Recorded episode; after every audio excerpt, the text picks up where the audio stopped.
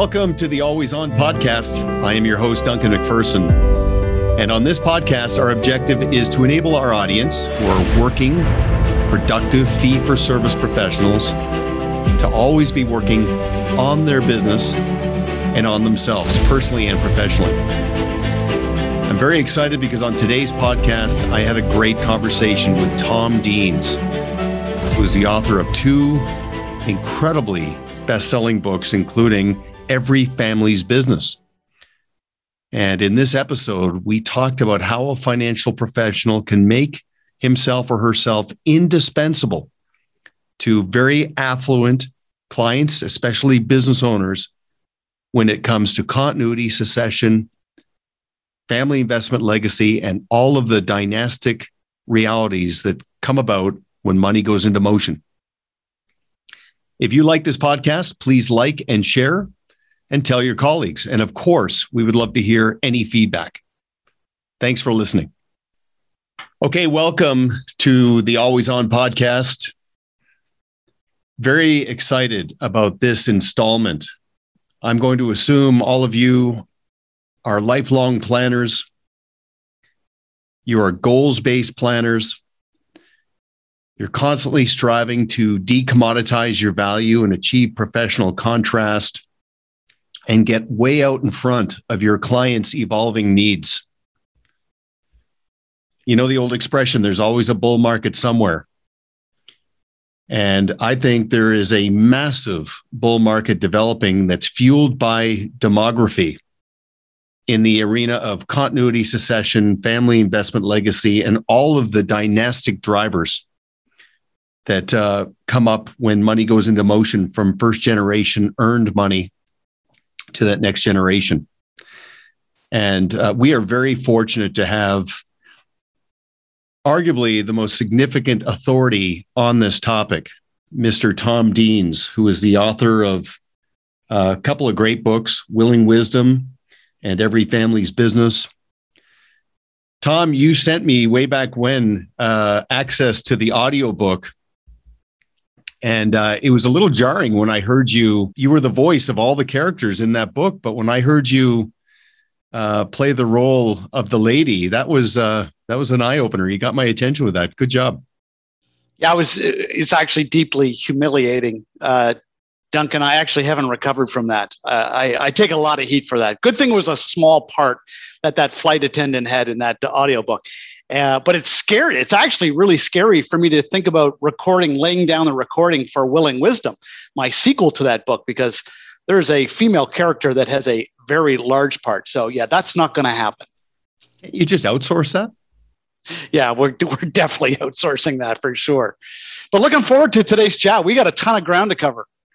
So, Tom, uh, I want to go right into uh, your experiential credibility, not just in the financial services space and the role that you play uh, enabling a financial professional to bring value added that the right client really finds to be of value uh, because that your work is second to none but you come from a place of personal experience that is absolutely riveting and you capture that well in your books but also in your presentation. So if you could just ease in uh, with that as a starting point that'd be great.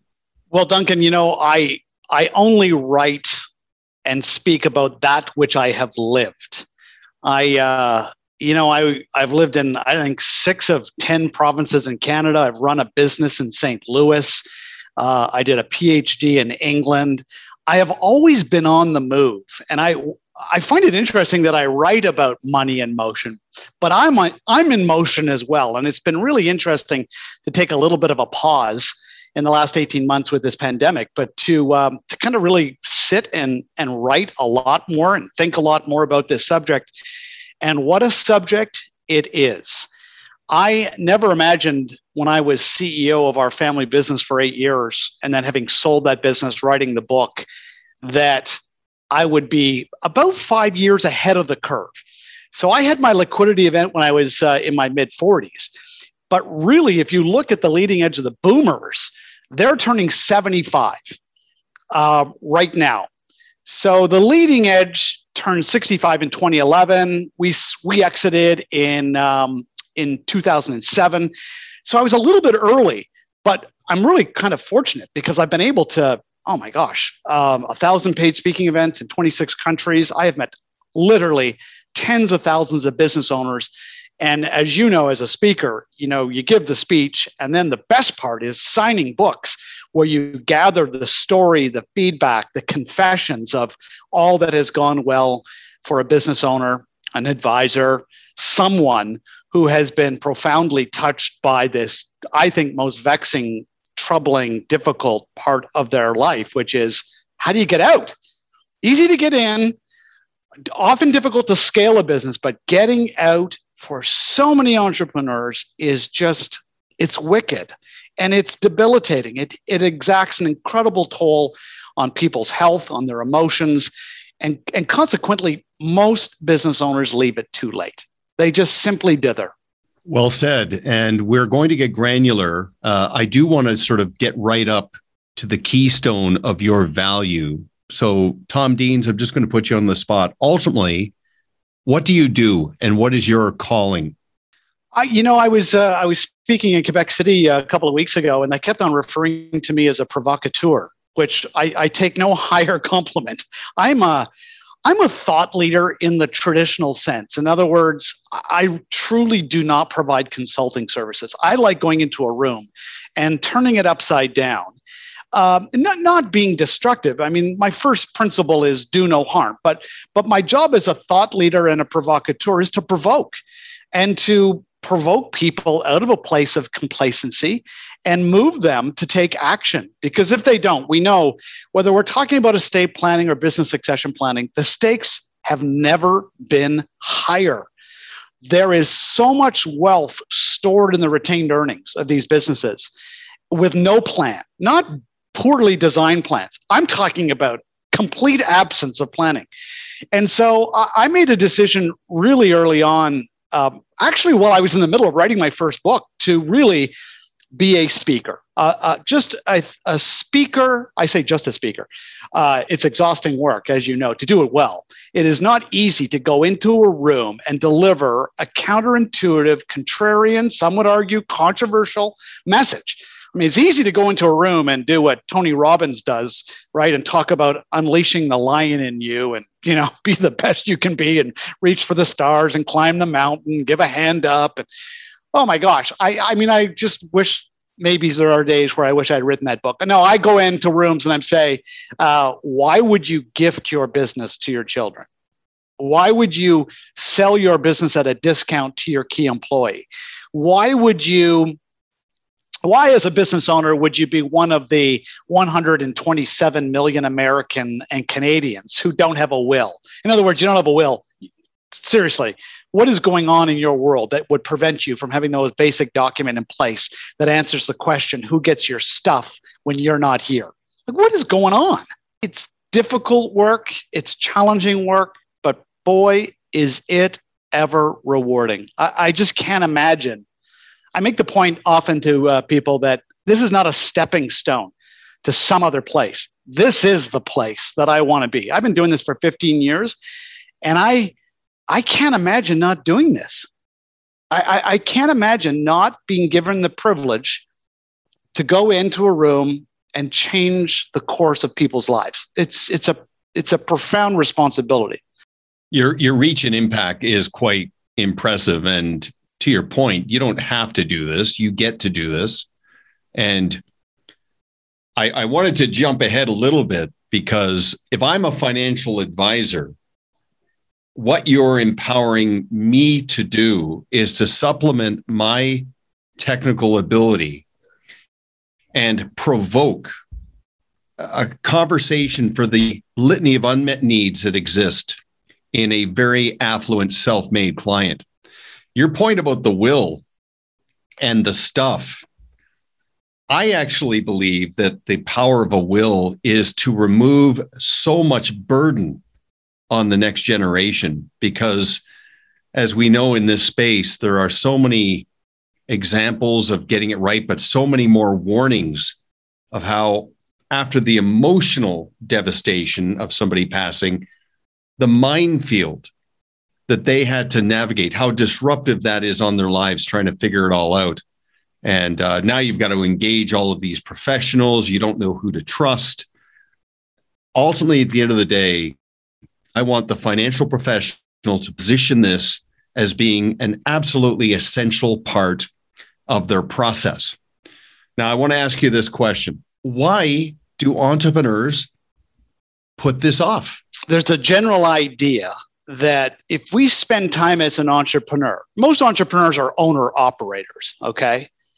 And they, they get up in the morning and they spend their t- they spend 99% of their time on their operations, launching new products, acquiring new clients, uh, improving your margins, top line sales, hiring, firing. That's they're over. They're over there. And the reality is they they view estate planning and business succession planning as this time sink. It's like an hour of their life that they'll never get back. It's an hour that's going to drain from their opportunity to make money over here. And I keep telling these business owners, are you kidding me? It's over here where the dough is made. It's it's not your salary. It's it's that 10, 15, 20 multiple of your free cash flow that is going that you're going to realize when you build a business that isn't so dependent on you, that has proper policies and procedures, that's scalable, and that isn't dependent on you. You built that's where you're building value and you can monetize that. If you're just running a business as an operator, you're not going to have a succession plan. You're, you're going to have a pretty poorly timed exit. Uh, and that exit usually looks like this it usually looks like the business owner who dies at their desk. Not really a metaphor, literally. I'm telling you, you got about a 50% chance if you don't leave the building, you're going to die at your desk. And then your family is going to, Duncan, they are going to remember you. If you have no succession plan, your family will remember you just not fondly. Yeah, the legacy piece is very important. So so interesting though. So an entrepreneur chooses early in life not to go get a job, but to create a job and create other jobs. They build enterprise value by working on the business, not in the business. Yet they don't really appreciate the fact that they've got to work on this because it actually impacts that enterprise value and that legacy that's an interesting perspective. And I know as I get a little older, and I've been quoting Hemingway often on this, is that success comes gradually and then suddenly. That applies to the money in motion piece too. It's very gradual. I can put it off. I'll get to it later. I'm an ideas guy. I'm working on the business. I think, and I really want to get to this point. This is very important. This is a risk management solution that supplements the asset management build. And what you do for a financial professional is that they get to outsource this to you from the standpoint of you walking into a real room or a virtual room and doing a presentation that is provocative for their clients and for the clients of their strategic partners, accountants, lawyers. And there's that bit of a good cop, bad cop dynamic. You can uh, you can pick at it a little bit and be very, very direct and maybe even harsh. And the advisor gets to come in on the back end and put it all together and save the day. That's am I describing a day in your life? Oh, that that is exactly what I do. Yeah, absolutely. I get you know, it's it's fun work and you know i do a lot of my disruption by by the use of storytelling and humor uh, both are really effective at, at kind of getting in and poking around a business owner who is procrastinating on this subject and um, you know, I'll, I'll share some interesting tidbits. Four US presidents died without a will. Two were lawyers. Half of all lawyers in America and Canada don't have wills. Like we keep on relying on those centers of influence, accountants and lawyers who are going to, we think, going to pick up the phone and call some business owner and say, Hey, Larry, hey, Mary, you're 72 years old. I just want to come over now and help you with your succession plan.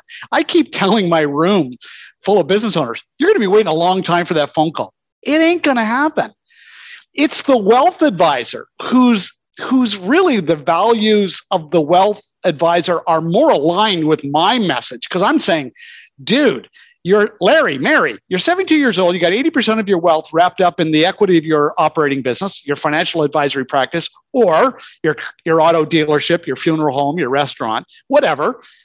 What are you doing? Can you imagine a wealth advisor suggesting to their clients that they sell everything and buy, you know, put all their money in 80% in one stock? They, they'd lose their license. Be, it's insane. And yet, what do we do? We sit idly by passively and we look at business owner clients. Sure, we're managing their, their, their, their investments and we got a little bit of a retirement plan, but we're not asking the, the really big question, which is hey, Larry, hey, Mary, how much of your personal net worth is wrapped up in your business? I, that's the starting point. And if and if the business owner doesn't know, and most of them don't, it's like, okay, well, look, the very first step is you need a third party valuation done of your business so that you can answer that question. And then we can start to bring some urgency and some form and some structure and process to your exit because Larry and Mary, you can't take it with you. And moreover, you don't know when you're going to die. So every day you get up and you go to your office and you're now you're 72 and now you're 73 and now you're 82 years old. Listen you they're gambling. If those folks love to gamble seriously they need to save their money. They don't need to buy a ticket and go to vegas okay? They are already in the biggest casino of their life. It's called their business. I mean at least the drinks are free in vegas. Okay so i do want to get to that by the way. The whole cobbler's kids have no shoes, right? The advisor's continuity and succession plan. I do want to get to that because that is uh, a very important sequence of uh, points. But I want to come back to their organic business. So, again, you will do a webinar or you will do a presentation. You'll fly to a city and present and stir the pot. And then your model, everybody in the room gets a copy of one or both of your books as a gift from the advisor. So this becomes the bridge as part of the advisor's call to action to sit down and have a conversation about how this gets built into the plan and the process. Is that right? Yeah, that's exactly it. So my business model is instead of charging a speaking fee, the advisor buys a minimum number of books. They they they brand those books, right? They sticker the books. So, right, so they come to that room. I I give that kind of thought provoking, no product push, none. Pure education, storytelling, funny, high energy, fast paced, with a big call to action, which is don't call me. See that advisor over here who brought me here? They are fantastic at business succession planning and really great at getting you started with your estate plan. And so I push I push the audience into the arms of the advisor. Actually, what I do, Duncan, is at the end of my talk, I bring the advisor and ideally also their preferred C, center of influence, their accountant and lawyer. I bring them to the front of the room and then I run a panel discussion. So I'll like, you know, the, I'll get a question from the audience. I'll give a very brief answer, but then I'll say, now, now the real expert in the room is the advisor. Hey, Bill, why don't you weigh in and answer? So what I do is I use the Q and A to shift the room away from me onto the people who are going to really pick up the pieces and do a lot of business after uh, long after I'm gone. Okay, excellent. And the accountant or the lawyer is bringing some of their clients in too, who are ideally prospective clients of the financial advisor, and vice versa. Oh, absolutely. That's the best part. Uh, some sometimes those uh, those accountants and lawyers are picking up some of the cost of the books. Uh, and the quid pro quo is that they're bringing they're bringing their best clients. So it kind of takes the pressure off, you know, an advisor to fill a room. Actually, the best events are when there's there's two or three sponsors. Okay, interesting. Um, and and you made a very important point. No promotion, no product pitch, no showcasing. This is very key in the world now of stewardship. Is attract not chase. So having this deliverable as part of a financial professional's process enables them to go further up market uh, number one. And number two uh, start the process of content marketing and even depersonalizing the business. So it's not the larry or mary show. We've got a process in place. And that shift is key because many advisors who have been doing this for a long time, they've they've got their patterns, And uh, we want them to say, okay, look, you don't you don't help people. You have a process that helps people. And everything you do is part of your proprietary process that someone can only get from you. And what's interesting about this is that most financial advisors are kind of their own best kept secret. They're a bit like the iceberg, right? The clients know what they know and know what they see, but there's so much more there. An event like this helps a client go below the surface and have more of a complete picture of the advisor's capabilities. And I think this is very important when it comes to ensuring the clients don't ever get this sense that when a liquidity event happens, they've outgrown the advisor. Now they got to deal with somebody in New York, okay, or Toronto. Uh, so these are all very, very subtle but powerful drivers that when all of this is positioned as the advisor's proprietary process. Uh, oh well, a hundred percent. And I think, uh, I think, and I know we're going to get to it, but when advisors can talk about their own preparation for business succession planning, right? Like that's the segue. It's like, hey, hey, business owner client, I'm not asking you to do something that I haven't done myself, or more importantly, something that I know you're thinking that I better have done myself. I have done it. And I'm going to use that experience, some of the things that challenged me to guide my conversation as a resource for you. Because as an entrepreneur, circling back to your original question, entrepreneurs, they look at business succession planning as just one more thing that they can do on their own. Good luck with that. This is this is this is legal. It's tax, it's HR, it is it's emotion, it's legacy. There are so many moving parts. When a when an entrepreneur tries to stick handle their exit all on their own, if they think they're going to go to their convention uh, meet some, I don't know, competitor and saddle up to the bar and scribble a number on the back of a napkin. Like that's in only in the movie. That is not how you sell a business, right? It requires a process. It requires a competitive bid process. It requires years of preparation. Otherwise, you are going to leave so much money on the table, or even worse, you're going to sell your business and your key employees are going to leave because you've sprung it on them way too late in the process. Or even worse, you're going to sell the business and the buyer is going to discern that you are so essential to the future success of the business that you can't leave. Typically, the whole point of selling a business is that you get some money and then you get to go do something more compelling, something more interesting, learn the violin I don't know. Just don't write a book on family businesses, uh, Duncan. It's a very crowded marketplace, very low margins. To position yourself as a subject matter expert while efficiently creating professional contrast in the eyes of your prospective clients, strategic partners, and ideal clients, deploy a podcasting initiative using the turnkey process developed by Proudmouth. Learn more at proudmouth.com. So um, interesting. So I do want to make the pivot uh, because you're right. The best financial professional who is indispensable to a client with dynastic issues is somebody who's addressed their own in real time. Immense credibility. So I, I do want to go there and I want to talk about enterprise value. But I want to talk a little bit about the organic business a little bit more because one of my favorite things to remind a financial advisor of is what do your clients trust and what do you actually manage? Okay. So they don't just manage money. Asset management is part of their process. They also manage a business, and every investment of effort they make into that business contributes to the client experience and the enterprise value. But in this case, what they really manage is they manage people. They manage expectations. They manage the tra- trajectory of their milestones and achievements and critical life events. And building this in to the process uh, is so incredibly powerful. And I often use, and you and I have done other things before, and I use this analogy, but the advisor's the Sherpa, and the climber doesn't hire the Sherpa just to get to the summit and plant the flag and enjoy the view for 10 minutes. They hire the Sherpa to get the climber back down. More climbers get in trouble on the back half of the journey.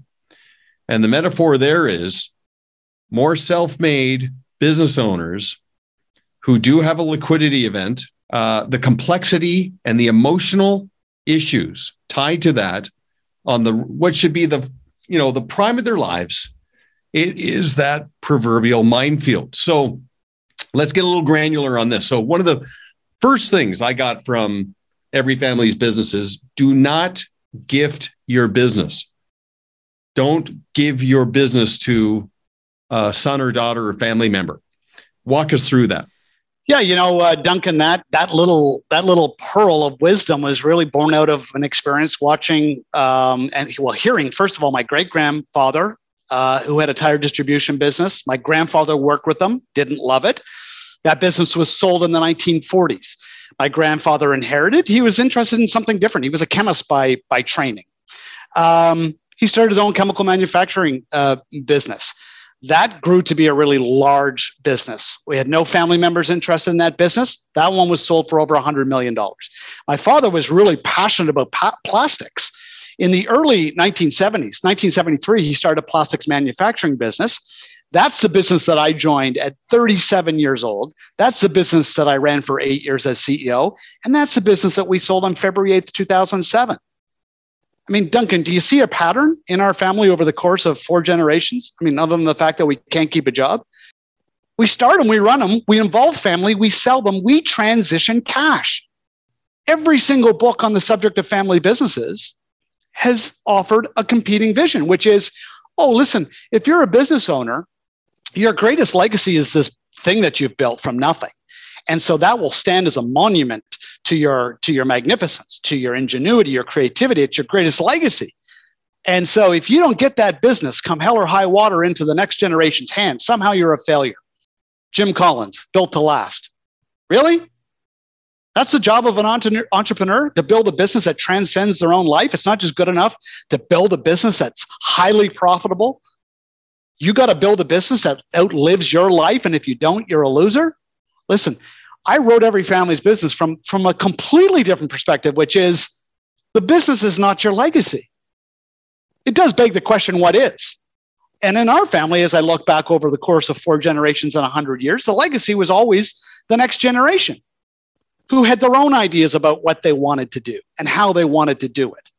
And so all we were doing was monetizing these businesses, transitioning wealth with lots of structure and process through the use of family meetings, and then releasing the next generation with permission to go off and be the people they were designed or meant to be.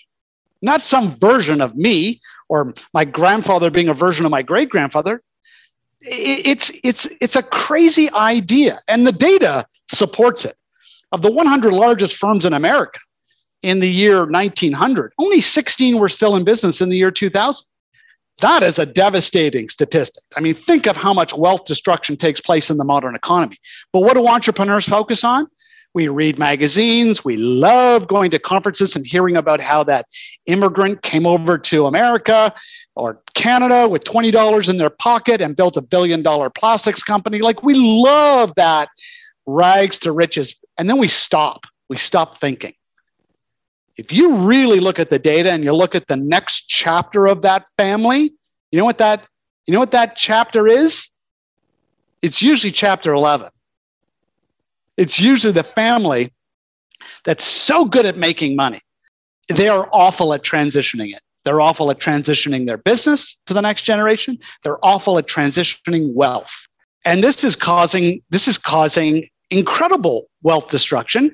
It is causing advisors. We know that 80% of inherited money packs up and moves to a new advisor because most advisors have not positioned themselves or don't have a process for guiding the next generation to be prepared as heirs or guiding their clients to transition wealth in a cautious systematic way that prepares the next generation. Small, infrequent gifts, introducing the next generation to their own advisor or advisory practice, maybe a younger advisor in the same practice, coaching, coaching, mentoring, measuring how the next generation is dealing with small living gifts, which, by the way, are tax free.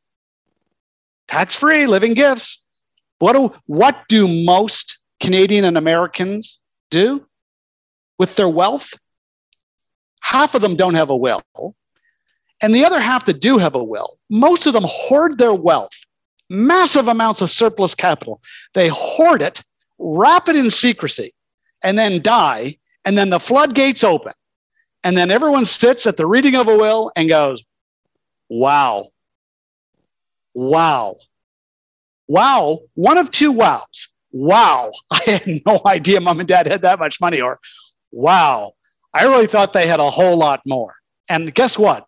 I haven't been doing any of my own saving because I've been kind of counting on that big that big nut coming my way. Oh wow, secrecy does not serve families when it comes to business succession planning or estate planning.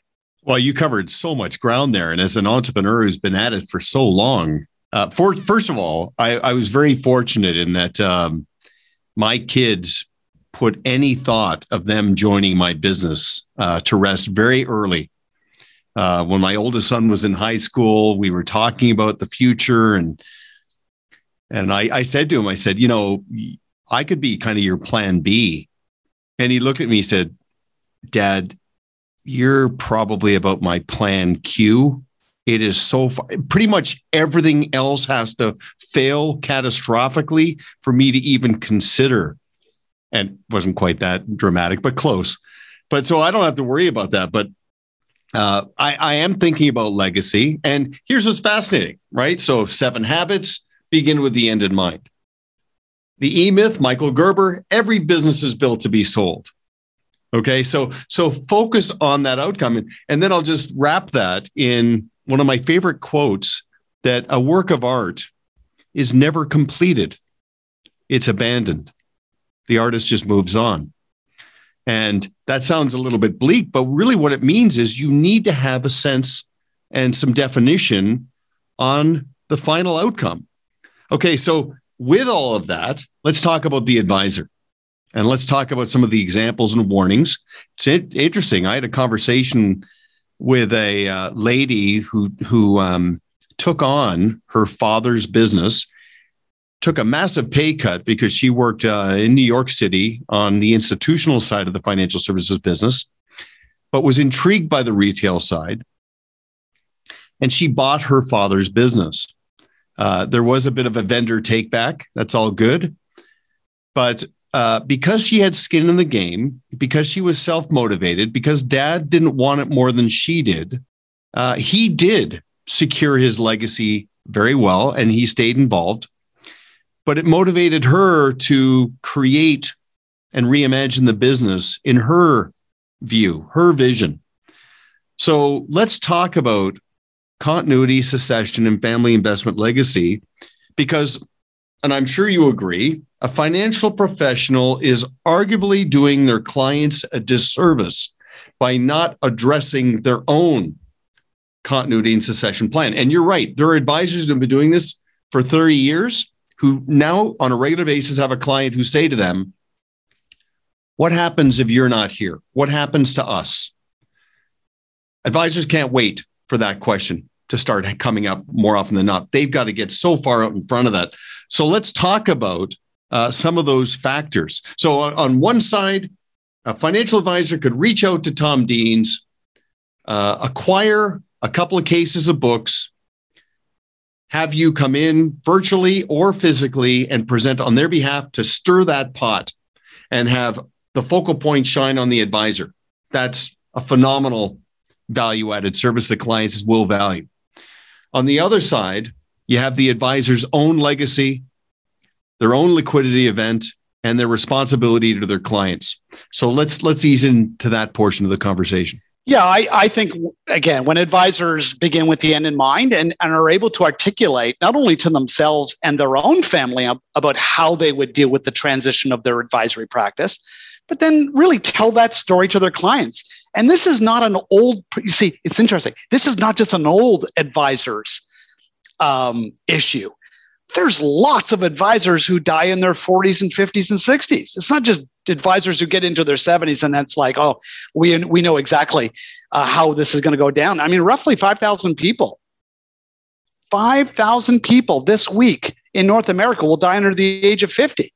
I mean, we just don't we just don't know. I think at any age when it's just good practice for any advisor to be able to articulate at some point in the client relationship uh, listen i have a succession plan.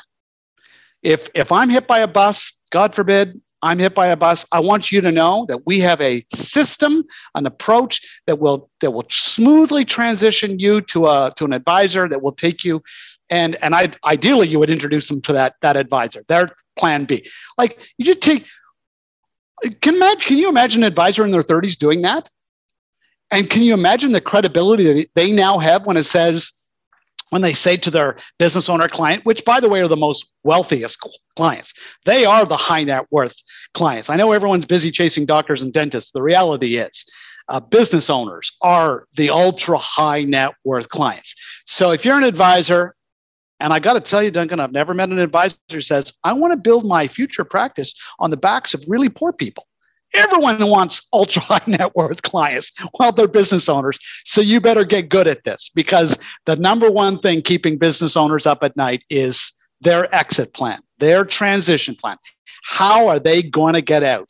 So unless you have the confidence to look them square in the eye and say, look, I've done this. I've done this for myself. I've done this for other business owner clients. Let me start the conversation with you. What are your range of options? You can do nothing and die at your desk. You can sell your business to your kids if they're interested. You can sell it to another employee or group of employees. You can sell it to a strategic buyer, someone outside your business, or you can sell it to a financial buyer like a private equity. But business owner, understand this that's it. No one is inventing new ways to get out. So the question is how can we work on all of these different options concurrently so that when you pull that lever, you decide that this is the year that you want to move out of your practice or your business, that you've got multiple people that you've been cultivating over the years to bid on your business? It's the multiple bid process that is actually going to raise the price. This is your biggest asset you got to get this right. And it doesn't happen by accident. Well, and what's fascinating about all of that is the multiples. Up until a couple of years ago, a fee based, tidy business with sticky clients was commanding two to three times. Today, we're seeing five, seven, ten times. Yeah, I know. Because there are so many entities out there that want to buy it, not build it. So so so let's let's back up a little bit. So the mom or dad has a, a, a family member or a protege in place. This has to be an acquisition that has to be very well thought through. It can't be perceived as nepotism. Oh, that's cute. Johnny's going to take over the business because the client perception of that is this feels like a downgrade and a handoff. Okay. And that will lead to flight. It can't be uh, done that way because of the team perception. Okay, when a sense of entitlement creeps in, I'm I've been on the team now for 15 years, and uh, somebody who's maybe lacking some merit is going to come in and take things over. That's questionable too. But but essentially, the advisor has to consider how do I maximize the value of my biggest asset? Okay, so I've got every aspect of my business process driven and defined as an intellectual property. My books are incredibly tidy. My team stays in their lanes. They understand roles and responsibilities. They are bought in. My clients are sticky. And here's the kicker not only am I consistently attracting new business through introductions? I'm getting deeper family and client engagement as the money goes into motion because of my process. So it's not a stretch to say, as you said, get this right. It'll actually drive the enterprise value by adding this deliverable into the process, correct? Oh my gosh, 100%. And you know everyone is is looking for ways to improve and systematize their referrals and introductions the reality is the biggest source of new client capital is right in front of most advisors and they ignore it it's it's the family wealth if i was going to be an aggregator of, of a financial uh, advisory space I would come in, say, say I'm going to buy your book of business, Duncan. I'm going to come in. You know what? The, one of the things I'm going to ask in, early on in the due diligence is for, for a list of the surnames of your clients, no numbers, just in alphabetical order. And if I see Adam Brown Campbell Deans, I'll give you one multiple. I might give you two multiple. If I see Adam, Adam, Adam, Adam, Adam, Brown, Brown, Brown, Brown, Brown, Campbell, Campbell, Campbell, Campbell, Campbell, Campbell, Campbell, Campbell, Campbell, Campbell, Deans, Deans, Deans, Deans. I've got, oh my God, I know what you've done. You haven't, you've, you've built your, you've, you have a, a handful of families that you are, you are, you have kept an entire family together. Families are sticky. Families don't pack up en masse and leave their advisors, even in transition when the advisor is transitioning out.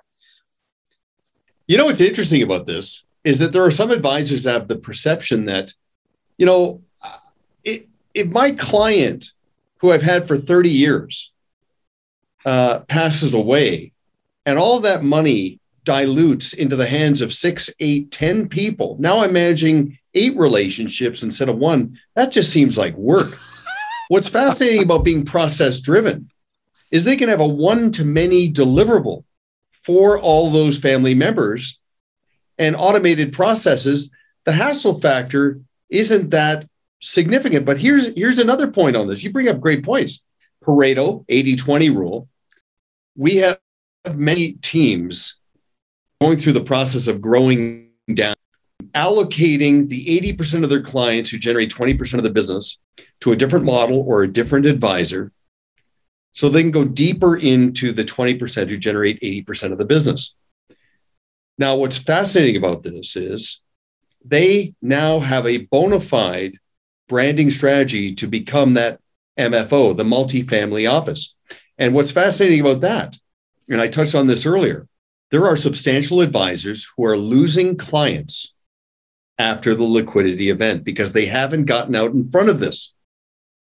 And and this is this is a way this becomes the keystone to have second and third generation clients and to be indispensable to those families and add add that immense fulfillment you know duncan we often think that you know an advisor maybe has a client in their 70s we all we often think well you know if we if we offer as an advisor to host a family meeting meet the kids make sure there's a will in place. And by the way, what is a will?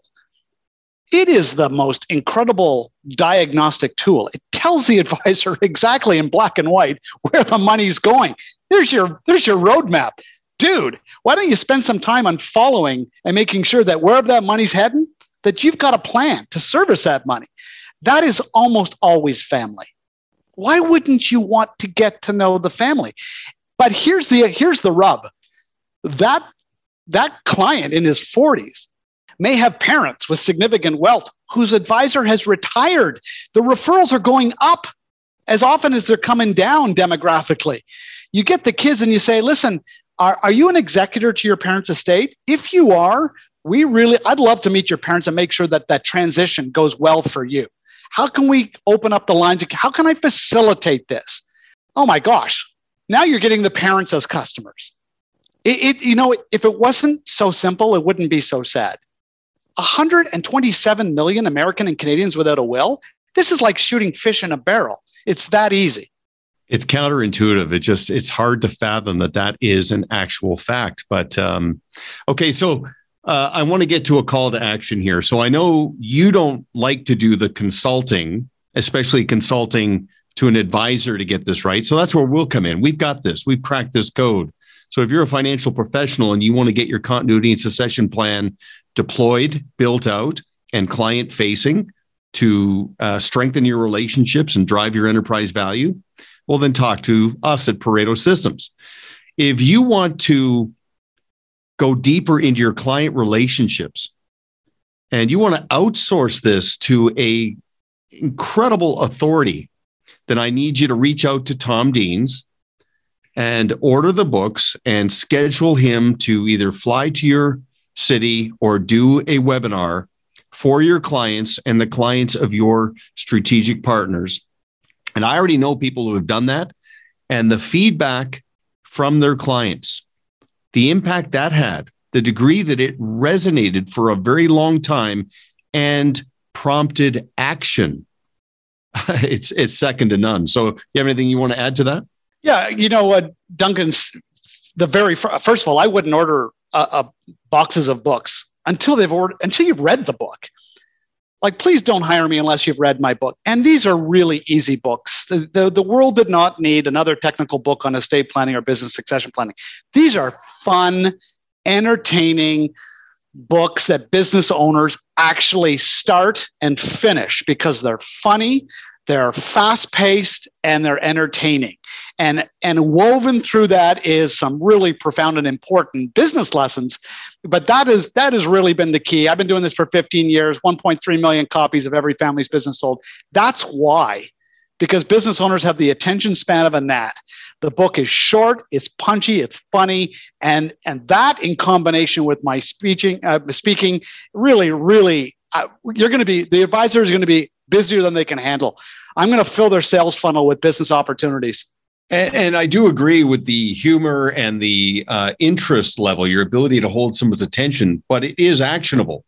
Like from me, my perspective personally, you prompted me to take action on probably half a dozen meaningful gaps in my own approach. So it is you found a sweet spot there.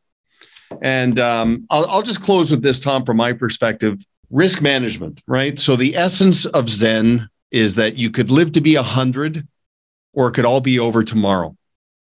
So govern yourself accordingly. Don't leave anything to chance. Just demystify all of it. And like you said, your legacy will be secure. So I'll let you have the closing comment. I just want to say thank you very much for making your time. I know you're a very busy guy, so thanks for that. Yeah, yeah, thanks, Duncan. I, I, mean, always so much fun. I mean, uh, for those who are watching, there's no script. Like we are we are just having a conversation. So much content, right? This is such a huge, timely subject. Uh, advisors no longer have to build a case for business succession planning or estate planning. COVID has done it for them.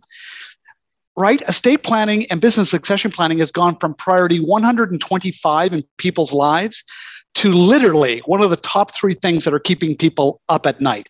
We've lost people that we know. We know people who have been on ventilators. This is this came out of left field. It hit businesses hard and fast. This is the subject du jour. That's the bilingual component of my speech today. This this is a huge subject. Strike while the iron is hot. P- people are there is a voracious appetite among business owners and ultra high net worth clients. They need help and they need it from their financial advisor. Well said. Yeah. If you want to attract more attractive clients, make yourself more attractive. And this is that next piece to that outcome. Tom, thanks a lot. We're going to have you back. This is uh, always great. Thank you. Duncan, my, my pleasure. So much fun. Cheers. Thank you for listening to Always On with Duncan McPherson, where our objective is to enable professionals to always be working on their business and on themselves. Want to learn more about Duncan and his team? Visit ParetoSystems.com. Don't forget to click the follow button below to be notified when new episodes become available. The information covered and posted represents the views and opinions of the hosts and or guests and does not necessarily represent the views or opinions of Pareto Systems. The content has been made available for informational and educational purposes only. This podcast is powered by Proudmouth, the Influence Accelerators. If you're like me and want to spend more time educating people and less time selling, Proudmouth helps turn Main Street experts like you into trusted mainstream authorities. They will help amplify your influence over a growing audience of magnetically attracted fans. Visit proudmouth.com to learn more.